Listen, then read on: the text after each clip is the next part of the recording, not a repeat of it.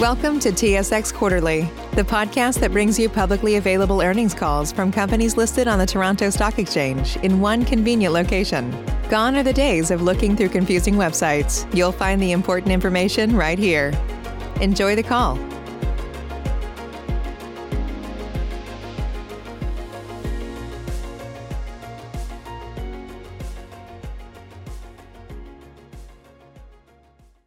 Ladies and gentlemen, thank you for standing by, and welcome to this Northland Power conference call to discuss the 2021 third quarter results. During the presentation, all participants will be in a listen-only mode. Afterwards, we will conduct a question-and-answer session. At that time, if you have a question, please press star then one on your telephone.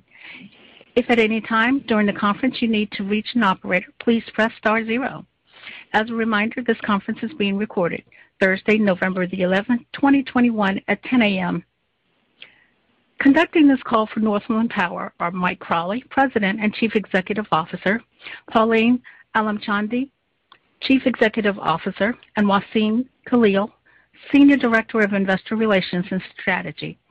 Before we begin, Northland's management has asked me to remind listeners that all figures presented are in Canadian dollars, and to caution that certain information represented and responses to questions may contain forward-looking statements that include assumptions that are subject to various risks. Actual results may differ materially from management's expected or forecasted results. Please read the forward-looking statements section in yesterday's news release announcing Northland Power's results and be guided by its content in making investment decisions or recommendations. The release is available at www.northlandpower.com. I will now turn the call over to Mike Crawley. Please go ahead. Uh, thank you, Norman. good morning, everyone. Thanks for joining us today. This morning, we will review our third quarter 2021 financial and operating results. Following our opening remarks, we will take questions from analysts and look forward to addressing those questions. To kick things off, as we always do, I want to reiterate that the health and safety of our employees and stakeholders always comes first. We pride ourselves in the rigorous adherence to health protocols during this pandemic, ensuring the safety of our employees while allowing us to maintain high levels of facility availability. So First, looking at the financial results for the third quarter, we reported adjusted EBITDA of 211 million dollars compared to 254 million dollars a year ago representing a decrease year-over-year of 17%. For free cash flow, we reported 11 million dollars in the quarter or $0.05 per share. This compares to 61 million dollars or $0.30 per share reported in the third quarter of 2020. This year, our financial performance has been challenged in large part due to the wind conditions in the North Sea.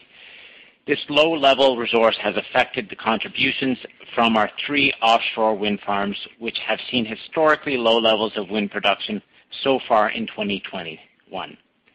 I will note that we have seen this abnormally low level of wind resource not only in the North Sea, but across much of Western Europe, with generation in that whole area trending well below uh, what our long-term averages.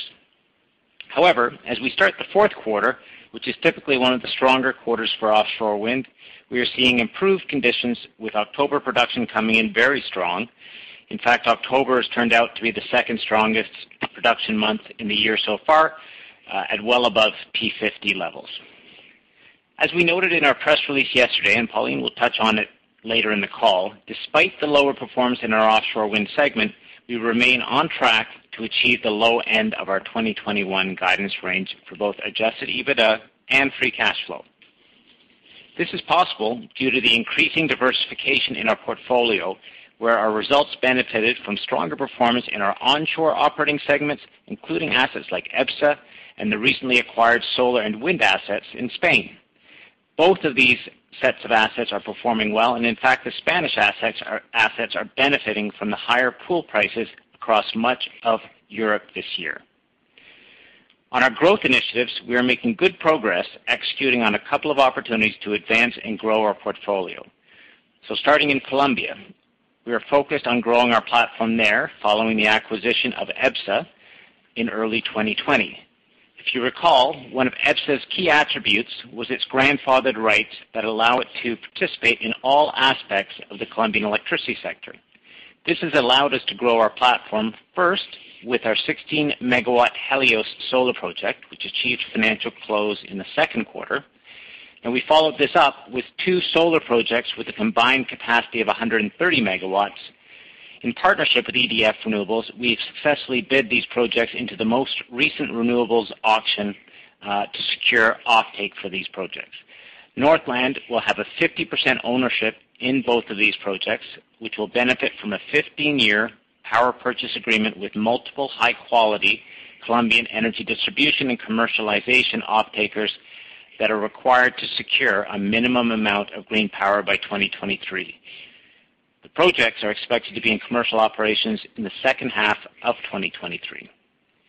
Now moving to Germany, along with our partners RWE, we exercised our step-in rights for Nordsee 2 expansion project on our current Nordsee 1 project. This allows us to retain the lease. With the successful conclusion of the auction in late September, the winning bid was a zero bid uh, for Nordsee 2, and we had the right to match that bid in order to retain the lease for Nordsee 2. We will now move forward with the development of that project, and we'll look forward to secure long-term offtake contracts with commercial and or utility customers for the project. We also have the same step-in rights for Nordsee 3, which comes to auction in 2023, and similar to Nordsee 2, we expect to exercise those rights to retain the lease should we not be successful bidding ourselves into the auction. Together, these two projects have the potential for up to 900 megawatts of capacity and can help to meet the growing demand for renewable power in Europe among both utilities and also corporates. Northland has an 85% interest in each of these leases. In Spain, we successfully closed the acquisition of the wind and solar portfolio on August 11th that we spoke about earlier this year, adding 551 megawatts of operating capacity to Northland's portfolio. Our near-term focus will be on integrating the assets into our portfolio, and we also look to, position ourselves for further growth in the region. We are adding key personnel to the team to help build out this platform in Spain. The assets have seen a significant increase in merchant, the merchant pool prices since the announcement of the transaction in April of this year. We are now seeing prices north of 100 euro per megawatt hour, which will certainly have a positive impact on our near-term cash flows from the portfolio under the regulated tariff scheme.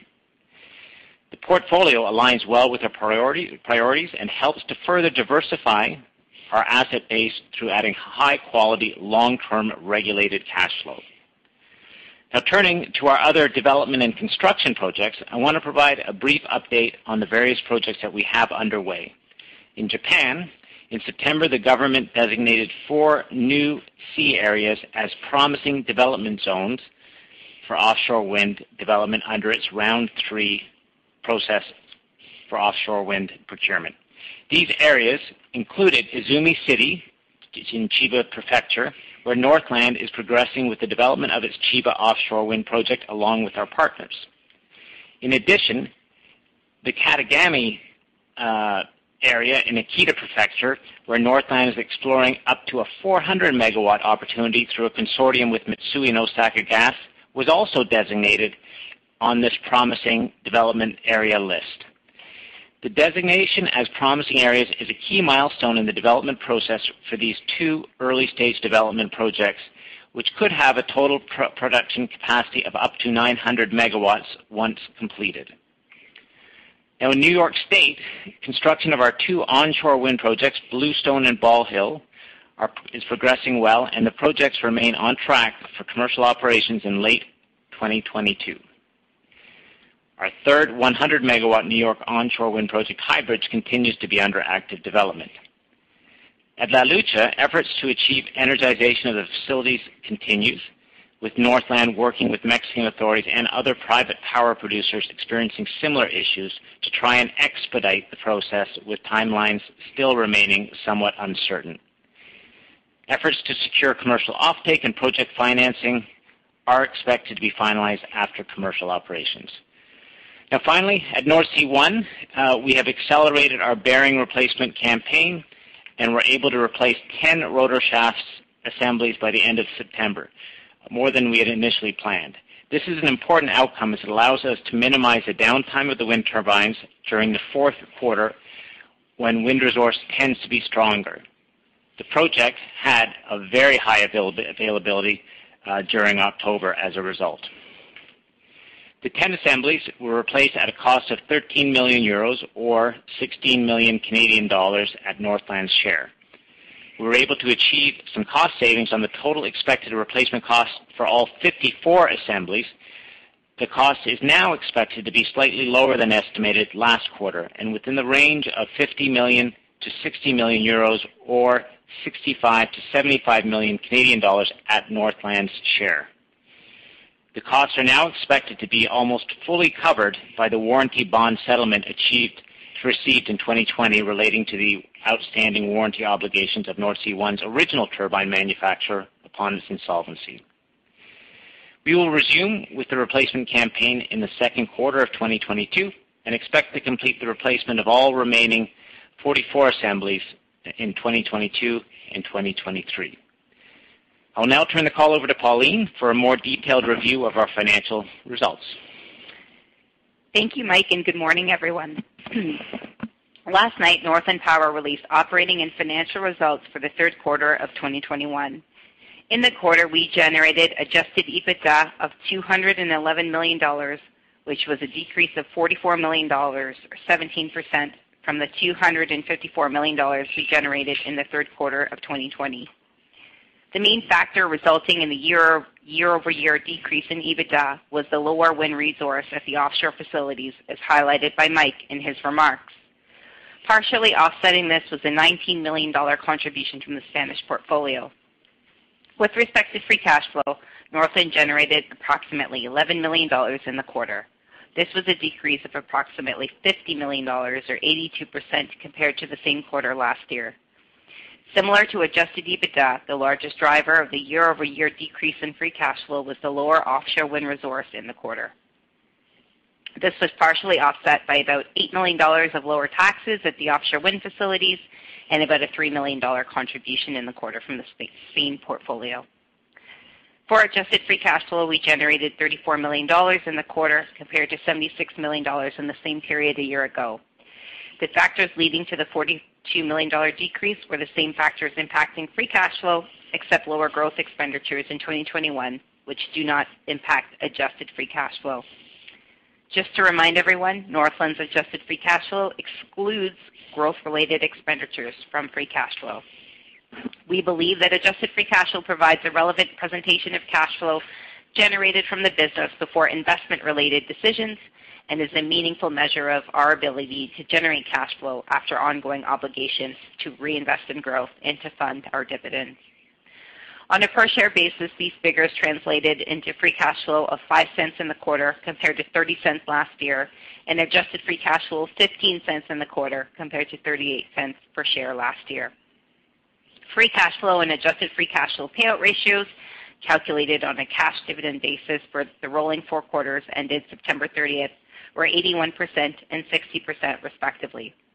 This compares to 65% and 61% for the same period ending September 30th of last year. The increase in both net payout ratios was primarily due to lower free cash flow and adjusted free cash flow and the effect of the shares issued from the common equity issue in April of this year. Turning to our balance sheet and liquidity, Northland remains in a very strong position with ample liquidity to help fund our identified development initiatives. In the quarter, we executed on a number of initiatives that will further enhance our balance sheet and improve our corporate liquidity while also advancing our ESG objectives. We successfully renewed and extended our $1 billion revolving credit facility with a syndicate of both Canadian and global financial institutions by two years to 2026 from 2024 and executed several amendments to increase the liquidity available under the facility to fund growth. Concurrently, we also implemented a sustainability-linked loan, or SLL, overlay. The implementation of the SLL is an important outcome and aligns with our ESG initiatives and the green financing framework we introduced in February of this past year. The SLL is based on achieving defined targets around both increasing our renewable generating capacity and reducing carbon emissions intensity. The SLL is expected to provide Northland with cost savings when the targets are met and is an important step in integrating our ESG performance with our financing objectives. All margin savings are expected to be used to fund our global sustainability initiatives. Also in the quarter, we successfully restructured and upsized the senior debt on a number of our Canadian solar facilities, resulting in a one-time cash distribution to Northland totaling of 40 million or approximately 0.18 per share. This refinancing constitutes a green project financing in support of our ESG initiatives. To date, in 2021, Northland has received cash distributions amounting to 113 million or 0.50 per share from optimizing and upsizing project finance and other debt structures to further enhance our liquidity and to fund growth. I will note that these cash distributions are not included in free cash flow or adjusted free cash flow, as they are not scheduled financings, but they very much do contribute to our ability to fund growth. Lastly, Northland received a second investment-grade corporate credit rating of BBB stable from Fitch. This rating will add to the current rating of BBB stable from S&P, which was reaffirmed in March of this year. The additional rating reaffirms Northland's creditworthiness and financial stability and could support future debt raises in specific markets. In terms of our liquidity, as at September 30th of 2021, Northland had access to 824 million dollars of cash and liquidity, comprised of 784 million dollars of proceeds under our syndicated revolver facility and 40 million dollars of corporate cash on hand. We continue to look at opportunities to support our growth initiatives by raising capital from existing assets and, ex and executing on cost-effective financial optimizations that provide increased liquidity for the company. As part of this initiative, we are currently working on refinancing efforts for EBSA to extend and upsize the refinancing and also to complete some optimizations to position us for success in refinancing this asset on a reoccurring basis. We expect to complete the refinancing in the fourth quarter, which is expected to generate additional cash flow to Northland. In regards to our financial outlook for 2021, we remain on track to achieve the low end of guidance for both adjusted EBITDA and free cash flow per share. For adjusted free cash flow, we expect to achieve the range that was revised in the second quarter of this year. For adjusted EBITDA, the current guidance range is $1.1 billion-$1.2 billion, while for free cash flow, the range is 1.30-1.50 dollar, which is expected for 2021. For adjusted free cash flow per share, the expected range is 1.60-1.70 dollar per share. To reiterate, given the lower offshore wind performance thus far in the year, which negatively impacted our financial performance, we believe achieving the lower end of guidance is a very good outcome. The performance from our Canadian portfolio and EBSA speaks to the value of our diversified portfolio in providing offsetting support to the short-term weakness in the offshore wind segment. This diversification will be further enhanced with the addition of the recently acquired Spanish portfolio, which is performing well. Before I turn the call back over to Mike, I wanted to speak to our Iroquois Falls 120 megawatt efficient natural gas facility. Iroquois Falls has contributed significantly to Northland's financial performance over the course of its 25-year PPA, which is set to expire at the end of this year. This expiry will impact the contribution from Iroquois Falls to our 2022 financial projections. Currently, Iroquois Falls contributes approximately 75 million annually in adjusted EBITDA and this contribution is expected to reduce by approximately 90% in 2022. Given the current forecasted Ontario market capacity needs, Northland anticipates participating in the Ontario market through capacity options as a generation resource, offering capacity for both the summer and winter commitment period. In addition, management intends to seek other offtake opportunities. In closing, we are satisfied with our progress in 2021 given the challenges that we have faced due to the various shortfalls experienced in offshore wind. Despite these unusual market conditions, we continue to execute on our business objectives and secure new opportunities for future growth and diversification and to offset lower cash flows from our expiring PPA contracts. Our teams are working hard to ensure that our facilities deliver strong performance, and we continue to enhance our financial position through the execution of key financing initiatives that will allow us to advance our growth and objectives. With that, I will now turn the call back over to Mike for his concluding remarks. Thank you, Pauline. So Looking ahead, we continue to see a lot of growth opportunities within the renewable energy space as the global trend towards decarbonization continues to gain momentum. Through our global presence, Northland aims to be at the forefront of this movement, and our strategy continues to be on making the investments necessary to position ourselves to capitalize on these opportunities. Our growth strategy centers on developing our pipeline of offshore wind projects in Europe and Asia, which will provide significant growth in the mid to latter half of this decade. While in the near term, our efforts will focus on supplementing our cash flow profile through targeted onshore renewable opportunities in key markets through both development and strategic M&A. This concludes our prepared remarks. We'd now be happy to take your questions. Uh, Norma, please open the line for questions. Thank you. Ladies and gentlemen, if you would like to register a question, please press star one on your telephone. If your question has been answered and you would like to withdraw your registration, please press the pound key. If you are using a speakerphone, please lift your handset before entering your request. One moment, please, for our first question. Our first question comes from David Quezada with Raymond James. Please proceed with your question. Thanks. Uh, good morning, everyone. Uh, my first question here, maybe just uh, starting with the Japanese offshore wind projects. I'm wondering if there's any additional color or context you can provide on, I guess, how much this improves the likelihood of those projects going forward. You know, how expected was it that these would uh, be you know, designated promising areas, and maybe just what the next hurdles are with those projects? For sure. I mean, it, is the first key step in moving towards having a procurement run on that area. So for us, it was a key milestone on those two projects, for those two projects.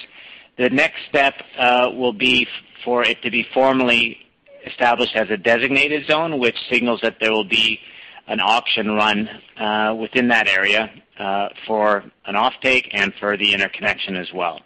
Uh, so that's the next step. So between now and then, our team will continue to work with the local community to ensure their support for the project, which has already been confirmed to a certain level, which is why it was designated as a promising zone. But that has to be further confirmed, and then once that happens, Uh, it would be a signal to run a procurement in that area. Excellent. Thanks for that, Mike. And then uh maybe one on um, the potential for nord Nordsee Three coming up. I'm just curious if the elevated power price uh, environment uh, in Europe stays in place, could you see any change to the way bidding happens there, like potentially a non-zero subsidy bid, or would you still expect that to be a pretty competitive process? I'd still expect it to be competitive. Whether it's a zero subsidy bid or not will be determined. I think what's clear to us is that certainly in the near term, and I can't forecast beyond that, but in the near term, power prices should remain higher than they have been historically in Germany or in Northern Europe. Uh but the biggest driver, I would say, for those projects will be the increasing Uh, corporate demand for renewables. And then as you get further out towards the latter part of the decade, uh, uh, we think the emergence of demand of green electrons for hydrogen projects as well in Northern Europe. Uh so and as you know, the European Union and the various state governments are being quite proactive on hydrogen. So uh I think that's what really has us excited about the Nordsee Two and Three projects, uh, is that demand for green electrons. If you look at all of the net zero commitments from most large corporates, um, the easiest uh, commitment and the low-hanging fruit is around uh, procurement of renewable power. Uh and for some, it's to start looking at opportunities to, on a pilot basis initially, but to introduce hydrogen into some of their industrial processes. So you need green electrons for that, too. So I think those projects are well-positioned. Excellent. Excellent. Thanks for that, Mike. And then maybe just one last one, if I could quickly, um, on the benefit from higher prices across the Spain portfolio. I'm just curious if uh, under the regulated uh, system there, do you have to give some of that back via a downward adjustment in future periods? We do. Uh so I mean there's three-year periods where you have effectively a set tariff. Uh, there's three components. There's in our revenue streams. There's the market revenue we get. There's a capacity type payment, and then there's a almost like an energy type supplement payment uh, that you get. The, last two components are set every three years, uh, so there'll be a reset at the beginning of 2023, and uh, the, system is generally trying to solve to uh, that low 7% uh, uh, uh, return level, right, on, on the assets. So, yeah, so it basically, it, it effectively moves cash flow up earlier. Um, and uh, there may be some modest uh, time value benefit, but I don't think it's anything we would uh, say is going to be significant on returns for the, the, the, projects overall. So it's more a benefit in terms of moving up cash flow earlier, which uh, uh, is certainly good for, from our standpoint, given the back-ended cash flow that we get from the offshore wind development projects that we have. Pauline, anything else you'd add to that? Um, the only other thing is we're working through revenue recognition. We're obviously in unprecedented territory with everyone where, with, where, with respect to where power prices are. I think all else equal, you are looking at higher cash flows over the three and six year period, even if there is a downward adjustment. So within this, you know, this window of time, there, it, the cash flows, as Mike said, would, would be higher, and we're just uh, determining now how to how to recognize that. Excellent. Thank you very much for that. I'll turn it over. Thank you. Our next question comes from the line of Sean Steuart with TD Securities. You may proceed with your question. Thanks. Good morning, everyone. Um, just following up on Nordsee Two, uh, we saw Ørsted today uh, secure a 25-year contract with BASF. And as you, Mike, as you, as you think about securing corporate offtake can you give us a sense of how that progresses? Uh, do you leave any merchant exposure as you move ahead here? Uh, ideally, how much would you look to secure through corporate offtake out of the gate for, for that project as you move it ahead. Spring is in full bloom. Are your finances? With the Chime Secured Credit Builder Visa credit card, you can build credit with everyday purchases and regular on-time payments, all with no annual fees or interest. With Chime Secure Credit Card, you can start improving your credit scores right away. Get started today at chime.com slash build. That's chime.com slash build. Chime feels like progress. The Chime Credit Builder Visa credit card is issued by Bancorp Bank NA or Stride Bank NA. Members FDIC. Out of network ATM withdrawal and OTC advance fees may apply. Terms and conditions apply. Go to chime.com slash disclosures for details. Save big on brunch for mom. All in the Kroger app. Get 16 ounce packs of flavorful Angus 90% lean ground sirloin for $4.99 each with a digital coupon. Then buy two get two free on 12 packs of delicious Coca Cola, Pepsi, or 7UP, all with your card.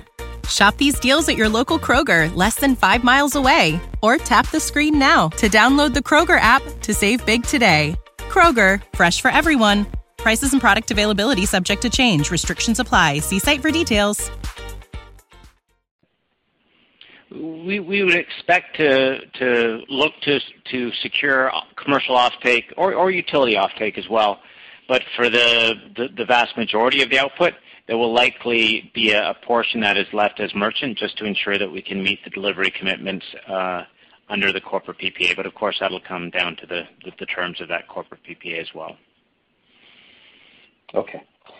And With respect to the 130 megawatts in Colombia you're moving ahead with EDF on, any background you can give us there? It seems relatively small scale. Why partner at all for those opportunities?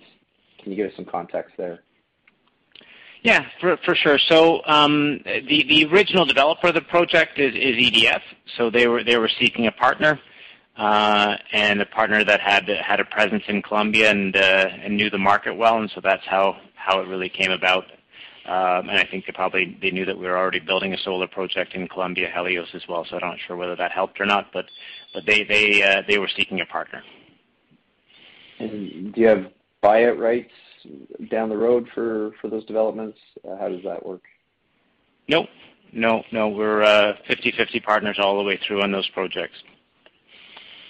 Okay. Um, that's all I have for now. Thanks, Mike. I'll get back in the queue. Thank you. And Our next question comes from the line of Rupert Merer from National Bank. You may proceed with the question. Uh, good morning, uh, everyone. I'd like to follow up on Nordsee Two again. It sounds like the outlook for corporate PPAs is pretty good. Can you talk about the sort of terms you can get there, uh, and would they be able to support project finance on the asset? We would expect to be able to layer in project financing. I can turn it over to Pauline as well on it. So prior to exercising our step-in rights on Nordsee Two, we did a Uh, robust market sounding both on corporate offtake, uh, anticipating that it could be a zero subsidy that we'd be stepping into.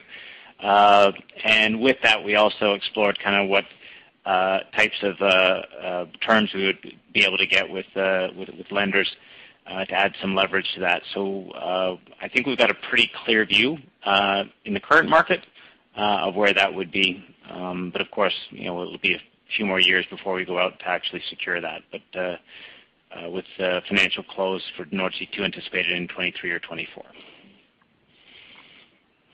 Okay, great. Uh, what else is required before you can move to financial close? And with this project, are you contemplating sell downs as you discussed in your Investor Day? And I imagine sell downs could go to corporate offtaker as well. Maybe you could give some color on your thoughts there, please. Yeah. You've certainly seen that in some instances where uh, the offtaker also wants to invest in the the asset. Um, I think in most cases uh, that I've seen, they haven't, but I've seen a few cases where they have. Uh, we would, uh, I think we've been clear that we'd be open to looking at sell downs on on all of our larger offshore wind projects. Doesn't mean we'll necessarily move forward on every one of them, but we certainly would be we would be open to that. And, and it, I mean, there's a lot of capital looking to invest in offshore wind uh, projects, uh, but there's a limited number of projects and a limited number of developers who have the capacity to advance and uh, get those projects to FID. Okay, thanks. And what are the other hurdles to get to FID? Just to complete the final permitting of the projects, to complete the uh, procurement, which is just now starting uh, processes around the project. Uh, obviously, final design, which is related to both of the project, but those are the main next steps. We don't really see any significant hurdles getting to FID, just a lot of work. Anything else on- Great. Sorry. Sorry. Go ahead, Rupert. Sorry. Um, oh, one final question on Nordsee Two. You've had some curtailment issues with Nordsee One. Uh, looking out a couple of years when Nordsee Two, Nordsee Three could be online, do you anticipate we could see the end of those curtailments? That's been our forecast uh, um, all along, is that uh, as more coal gets retired, and there's a schedule to get all of the coal-fired generation in Germany retired over the next decade, roughly. Uh, and as some additional transmission capacity is added uh, between the north and south of Germany, uh, that that should uh, relieve and address some of the the congestion issues that were creating the curtailment at periods of low demand and high production in the North Sea. Great. I'll leave it there. Thanks for the color. Okay, thanks. Thank you. Our next question comes from the line of Nelson Ng with RBC Capital Markets. Your line is open. Great. Thanks, and good morning, everyone.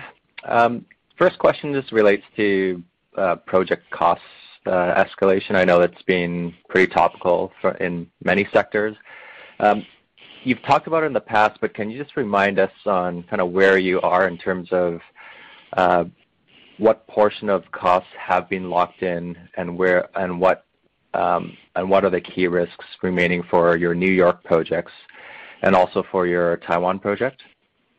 Yep. So, uh, for Nelson, for both of the New York projects that are under construction, uh, all of the costs are uh, locked in. So We've reached financial close. All of the supply contracts have been finalized and signed, so the projects are proceeding as expected through construction. So all of that is locked down.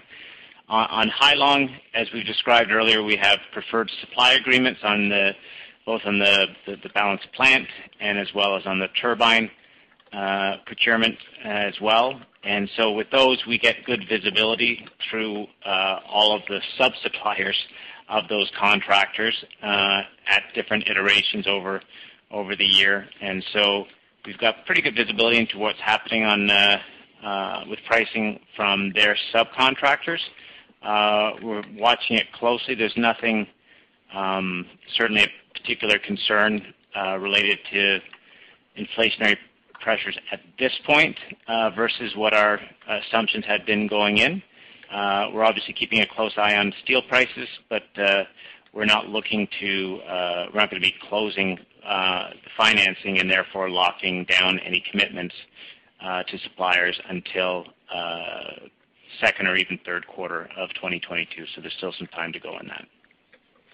And then, Just to clarify on your third New York project, that's still in advanced development, so things are still kind of moving there, right? Like, are any of those costs locked in yet? Yeah. I mean, I'd say uh, we're in discussions on it. Some of the uh some of the costs are uh, locked in on that project. Uh, so um, but we haven't yet reached FID. So I think we'll probably have more to say on that in uh in the fourth quarter. Okay. And then just on Hai Long, um so costs are kind of moving around. You're watching it closely. Um, Is there an ability to push the financial close date a little bit later? Like, what's the latest date you think that's um, uh, where you can still complete the project in uh, 2024 and 2025? Yeah. I mean, there's there's issues with weather windows in construction in Hai Long, so we wouldn't wanna see uh, financial close drift past Q3 likely, roughly speaking, and Uh, without some change in schedule, right? So in order to adhere to the current schedule that we have, that would probably be kind of where we'd be looking Q2, Q3 for financial close. Um, uh, uh, yeah, I'd leave it at that, I think, on Hai Long. I mean, what I would say is that there is uh we continue to see lots of interest in general for renewable power in Taiwan, Uh, both from the government but also from uh, corporates. Okay. And then Just one last question before I get back in the queue. Um, in terms of Luz, it's like obviously the facility's completed, and I presume it's just sitting idle right now. Um, so It is mainly like the government just, um, I guess, not wanting to connect, like, due to political reasons? Like, is that how how you see it? Are other renewable facilities getting connected and or or have they just uh, put a pause on everything? So, there's two things that have gone on. One is uh, related to COVID, which is uh, just the impact of the pandemic on Mexico. Mexico was, um, you know, probably harder hit than a lot of other countries. And so we saw long periods of time when certain government offices that we required permits from were actually shut down because of outbreaks uh, within that office. Uh, and even when they were opened up, they were operating at reduced capacity and and uh, and doing turnarounds on on requests or permits much slower than would be typical. So that's the one impact.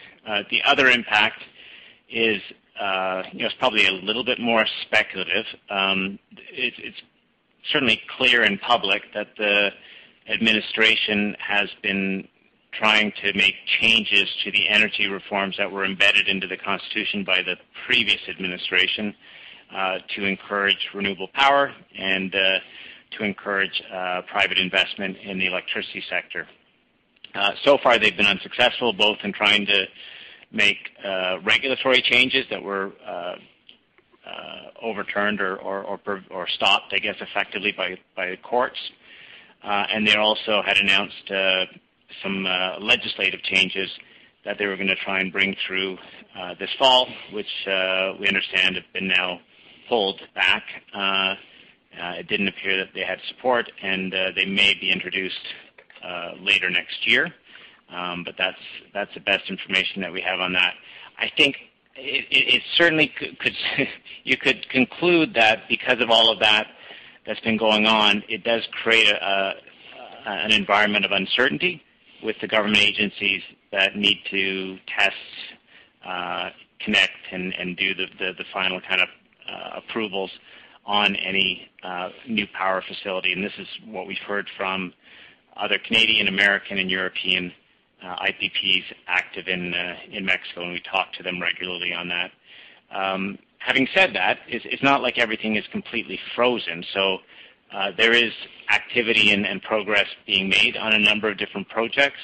Uh, we do know of one project that was connected last month after a very long delay and very drawn-out process. And so I think that's that's the best way that I can best what uh the way that I can characterize it. Okay. Thanks for the color, Mike. Uh, I'll leave it there. Thank you. Our next question comes from the line of Mark Jarvi with CIBC Capital Markets. You may proceed with your question. Thanks. Good morning, everyone. Um, I wanted to come back to Japan. Maybe you can clarify how big is your position in the second consortium? And Another question would be, you talked about you know moving from promised areas to designated areas. Um, what's sort of the timeline for that, and when do you think you'd be moving towards uh, contracting? Yeah, I think over the next uh, 12 months, you would see uh, projects get moved from being a promising zone to a designated zone, which would signal then within a year following that that there would be a procurement. Again, it's not uh, a foregone conclusion that every promising zone will be uh, moved over to be a designated zone. Uh, all of our Japanese projects, our position is in all our Japanese projects is a minority position. I don't think we've yet, on all of them, disclosed what our exact position is, but that is typical for how these offshore wind projects are moving forward in Japan. Uh, usually with a couple of strong uh, domestic partners and uh, one strategic like Northland that has the expertise in offshore wind, and that's what we've been obviously pushing forward with and looking to promote through our team in Tokyo. And Mike, are there further opportunities to join other consortiums um, in the next year or two? There could be, for sure. There certainly could be. Uh, what we announced today would be for the round 3 process. There is a round 1 process and a round 2 process that uh, are both uh, obviously underway already for procurement. And then uh for round 4, following that, there's probably also the opportunity to do more greenfield development, which is something that we certainly would be looking at. So just to clarify, Mike, were you saying that in the round 1 or 2, you could come in as a late partner to one of those, or you'd be more focused on you know, round 3 and 4? I'd say we'd be uh so the two projects that we talked about today, uh, if they move forward to being designated zones, would be for round 3. Uh, we believe there's enough timeline for us to actually uh, possibly do greenfield development of sites for round 4, but we have not uh, announced or moved forward with any sites yet. But that certainly would be an opportunity for our team in Japan. Uh and then for round 1 and round 2, uh, there are consortiums that have already been formed uh, in various designated areas. But we've got nothing at this point to disclose on any of those consortiums. Got it. Okay. And then going back to Nordsee Two, sounds like, you know, assuming things kind of went a similar way, that you'd step in on Nordsee Three. Can Nordsee Two and Three be built and COD'd at the same time? And does that influence how you go about contracting, or do you kind of treat them as two separate projects when you're looking for offtake? So they'd be built effectively in series, right? So uh, the financial close of Nordsee Two would be 2023, 2024. Nordsee Three would be around 26, 27, roughly speaking. Uh and so uh we would look to, certainly as we went about project design, procurement, and offtake, we'd be looking at trying to leverage the scale advantage of the two projects combined. Uh but they would be staggered in terms of how they would come online eventually. And then the last question from me is just, Nordsee One has the shortest contract of your existing projects, kind of rolls off around that 2027 timeframe when Nordsee Three might be coming online. Like, How does that come into the fold in terms of trying to think about contracts and maximizing sort of the afterlife of that project after the foundational PPA rolls off? It's a good question, Mark, because uh, it does kind of align well uh, with uh, Nordsee Two and Three. You've got Nordsee One, which is Uh, obviously operating, coming off of its contract uh, later this decade, right around the time when we would be uh, securing offtake for Nordsee Two and Three. So There is an opportunity to look at it as one large block. Um, we we have the same partner on Nordsee One, Two, and Three as well, RWE at 15%. And and how soon do you start to think about what to do with Nordsee One? Is that stuff you're actively engaging right now, thinking about you know, follow-up contracts, or is that still a couple years away? Um, it's probably it's a couple of years away on the offtake side.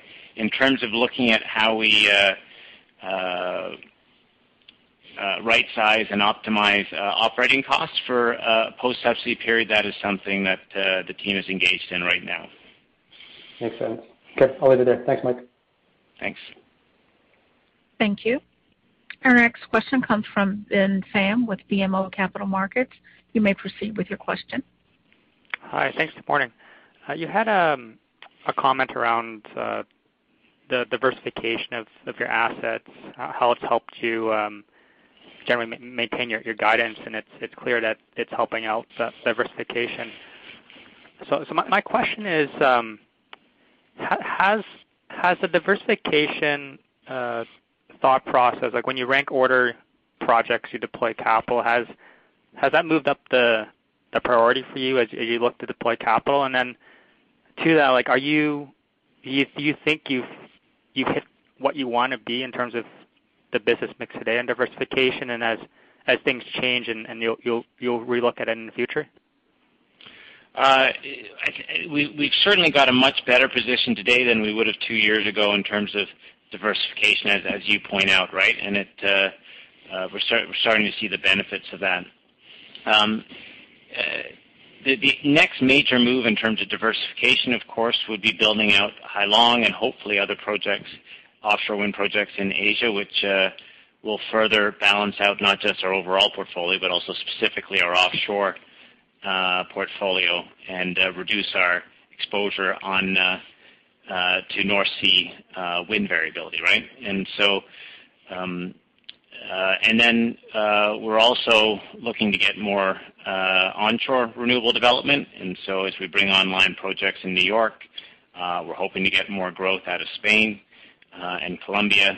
And we've indicated to the market that the other area of interest to us in onshore renewables is Eastern Europe, select markets in Eastern Europe. So we think that'll also further help diversify uh, our cash flow uh, uh, and strengthen the business overall.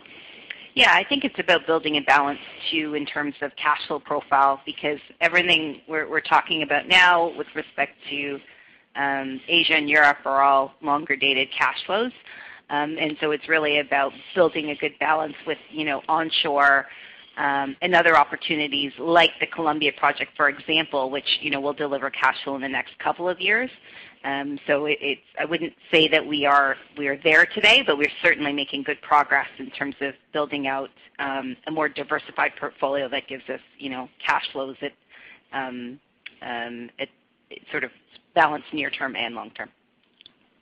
And do you find your observation, because you've been looking at offshore wind for some time, that there is geographical diversification benefits, like geographies tend to move in different ways on wind resource? Is that a correct statement? For sure. Uh, yeah, for sure. I mean uh so even between the Baltic and the North Sea in Northern Europe, uh, you see some differences uh, quarter to quarter in terms of wind production. But certainly between Uh, different parts of the globe, between Asia and uh, the North Sea, you'd see a very different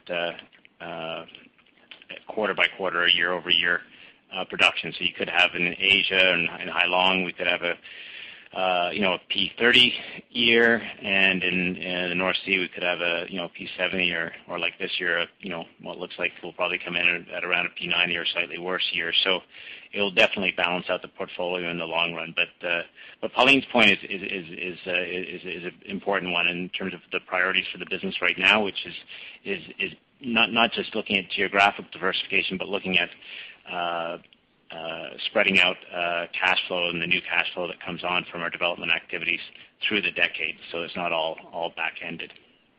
Okay. I'd love an update too around the spread between your cost of capital and offloading it to lower cost of capital players. Is is it still in that that 300 basis point spread, even though the the group's been under pressure, or has it widened? Uh, no, I think that 300 basis points is, is probably still accurate. You know, on, on some projects it might be higher, on, on other projects it'll be lower than that. But I think right now we we've done some some some work on this, and I, I think we feel pretty comfortable on that spread holding. Okay, that's great. Thank you. Thank you. Thank you. And our next question comes from the line of Justin Strong with Scotiabank. You may proceed with your question. Thank you. Morning, everyone. Uh, just quickly on the sustainability-linked loan overlay, you've indicated that, um, if you hit certain targets, um, there'll be some cost savings. Do you think you could um, kind of just give a little bit more color, quantify some of those uh, targets, timelines, and what those, the kind of scale of those uh, cost savings? Yeah, sure. I mean, they're they're not large. I mean, right now they're um, structured generally is to be plus or minus five basis points. So um, it, it's not today. I mean, I, I think the the SLL is is um, sort of a, a great initiative for, for companies to be undertaking because it, it ties nicely in terms of bringing together our KPIs and sorry, making them more formal in the sense that they're mm-hmm. tracked and they're reported on, they're audited, um, and um, you know sort of how to account, but there's also some benefit from them, but I wouldn't say it would be a large benefit. Where I think we could position ourselves uh, going forward is being able to apply the SLL to more sort of uh, corporate pieces of debt that we have in our portfolio, and um, and potentially to do other types of linked um, linked KPI loans in the future. Great, thanks. And then maybe just quickly on at Nordsee One with the, um, you know, the replacement of those uh, those RSAs. Um, you know, what, um, you know, you kind of indicate that you might be curtailing the the capacity in order to protect them in the interim. Just uh, looking to see what the what the kind of is that a little bit? Is it 5%, or is it um, more than that? Yeah, I mean, a couple of things on that. So uh, the, really positive news this year about how quickly the team in Hamburg, our team in Hamburg, was able to mobilize is that uh, by the time the winds picked up in, October, right, uh, that we were able to get all of the turbines back online. Uh, so we were able to replace the, rotor shaft assemblies on all of the turbines that had seen the most severe degradation and that were uh, uh, either severely curtailed or taken offline completely. So, so that was, from our standpoint, very positive, and it allowed us to get, as I said in the opening remarks, a very high level of availability on Nordsee 1 during October.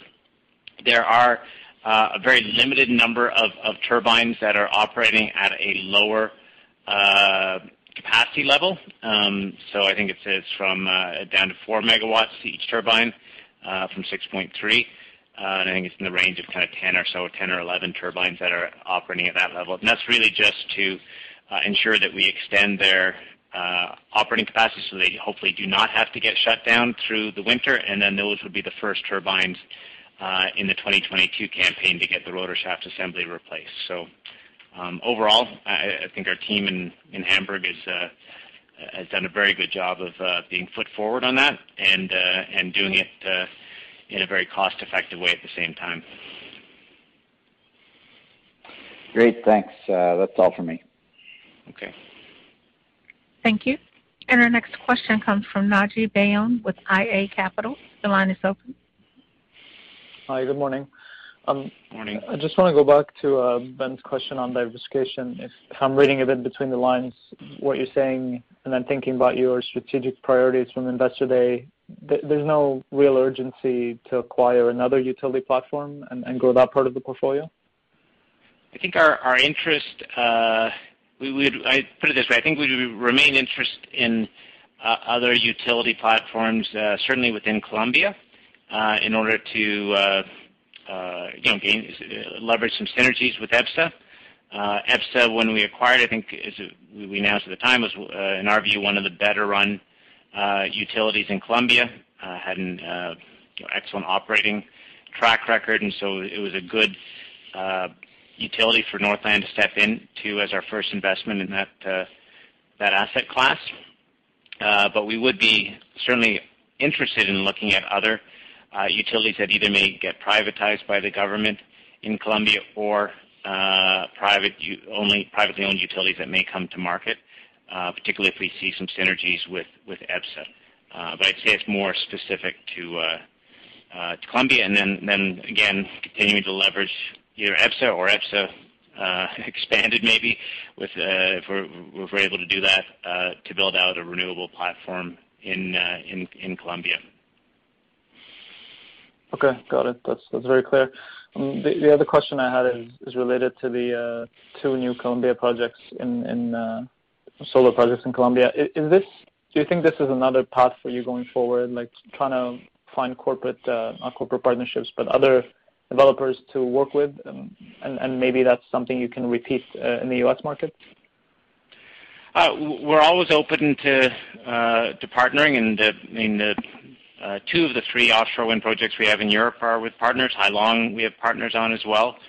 Um, so, uh, yeah, we definitely uh, would be open to that. I mean our our view is that over the next decade, the world's going to need a huge volume of additional green electrons. Uh and so uh we want to be part of enabling as many projects as we can Uh, to assist with that. And some of that we can do on our own, some of that we will need to do with partners. And some of that, uh, at some point, even if we're doing it on our own, as we said earlier, we would bring in partners uh, to help continue to advance those projects as they mature. I guess just to take it a step further, my question is really around that 1 GW target for onshore renewables in the U.S. Do you think that that's going to be more similar to the New York wind projects, where it's 100% ownership, you're developing everything on your own? Or do you think uh, um, more of that could come from uh, working with other developers? Both. Both. I think you'll see both. Okay. Okay. Thanks. Thank you. Our next question comes from the line of Andrew Kuske with Credit Suisse. You may proceed with your question. Thank you. Good morning. I guess the question's for Mike, and it's really the evolution of the offshore market. Uh, and It's sort of funny saying that because in the grand scheme of things, there's not a whole lot of capacity globally at this stage, but a lot in the future. But When you think about the parallels that we saw in the onshore market, where it started off with heavy government subsidies and contracts, and then largely wound up being corporate PPAs for many, and then some merchant. Where do you think we are in that evolution on the offshore? Because we're seeing an increasing number of corporate deals being announced dedicated for a longer duration on offshore. I think, I don't know if roughly a decade behind, maybe in that kind of order of uh, magnitude in terms of the lag on it. But um, certainly what you continue to see is in markets like Japan, uh, Taiwan, uh, Poland, where long-term contracts are being offered up to attract the developers, attract the supply chain. Uh and given the long development period for these projects and the significant upfront DevEx, that certainly is needed to do ne necessary in a new market to get that market going. So that's what we that's what we like, and that's what we're trying to obviously take advantage of or leverage. Um but but yeah, you'll see over time, both because as the market matures, like you're saying, and like you point out in Germany, you'll see more corporate PPAs, fewer government-backed PPAs. Um, but it's also what's new probably in the last two or three years is just the increasing demand from from corporates where, they actually want to have access uh, in a market to renewable power, and in a you know a market like Taiwan's a good example where uh, it's really difficult to get access to green electrons, and a lot of the, the, these corporates need green electrons in order to meet their ESG commitments or to satisfy the ESG commitments of their customers above them, right? So that's the other kind of push that you're seeing. So you're seeing kind of, you see, you'll gradually, as you point out, start seeing the, uh, as the market matures, seeing government PPAs uh, maybe pull back. Uh, but you're also starting to see these corporate corporates push in because they want to get uh, control of these green electrons for their net zero uh, commitments as well. I'd appreciate that color. And then maybe just following up on that, was corporates desire a greater number of green electrons. Does that give you another lever for financial flexibility on whether it be farm downs or securitizing the cash flow stream? How do you sort of think about that? And maybe it's a question for Pauline also. Yeah, I'll, I'll let Pauline start on that. Or, I mean, the, uh, the there's certainly, uh, if I understand your question correctly, so if uh, I, think in terms of farm downs, I may have misunderstood your question. I think in terms of farm downs and sell downs, uh, there would be, uh, we think there'll be equal interest whether you you have a government-backed PPA or a high credit quality corporate PPA. Uh, so I don't think that really changes the yeah, equation. I think I think it's more of a bankability. Um, really, is, is is your lenders like we're we're all project finance, we don't corporate finance. So we've got to ensure that the corporate contracts have um, strong term, terms, conditions, guarantees, all those things that lenders would um, feel comfortable with. But so far, I mean, you know, as, as, we've engaged lenders on the North Sea projects, everything is, is favorable to positive, I would say, relative to government contracts. It's just about structuring them properly, and it's it's a bit of pioneering right now in terms of how you're structuring these corporate PPAs because every single entity that's structuring them isn't necessarily financing the same way.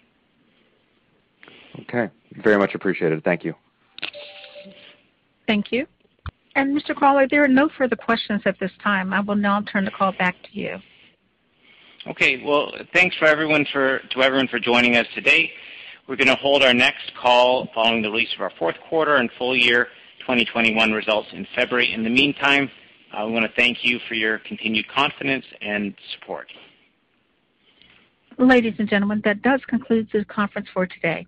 Thank you for your participation. Have a pleasant day. What if I told you that you can support your blood pressure and healthy CoQ10 levels with two chews a day? The new SuperBeets Heart Chews Advanced is now supercharged with CoQ10. That's like getting CoQ10 for free. Our powerful blend of beetroot, grapeseed extract, and CoQ10 supports your cardiovascular health. Visit radiobeats.com and find out how you can get a free 30-day supply on bundles and save 15% with the promo code DEAL. Save big on brunch for mom, all in the Kroger app.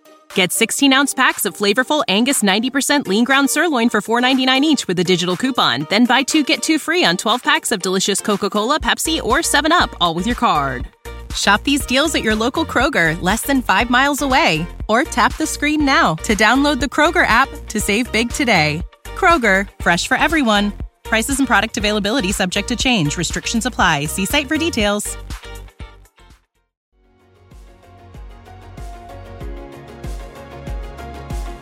Thank you for listening to TSX Quarterly. If you enjoyed the cast, remember to leave a good rating. And remember, for any additional inquiries, please consult the company's investor relations section on their website.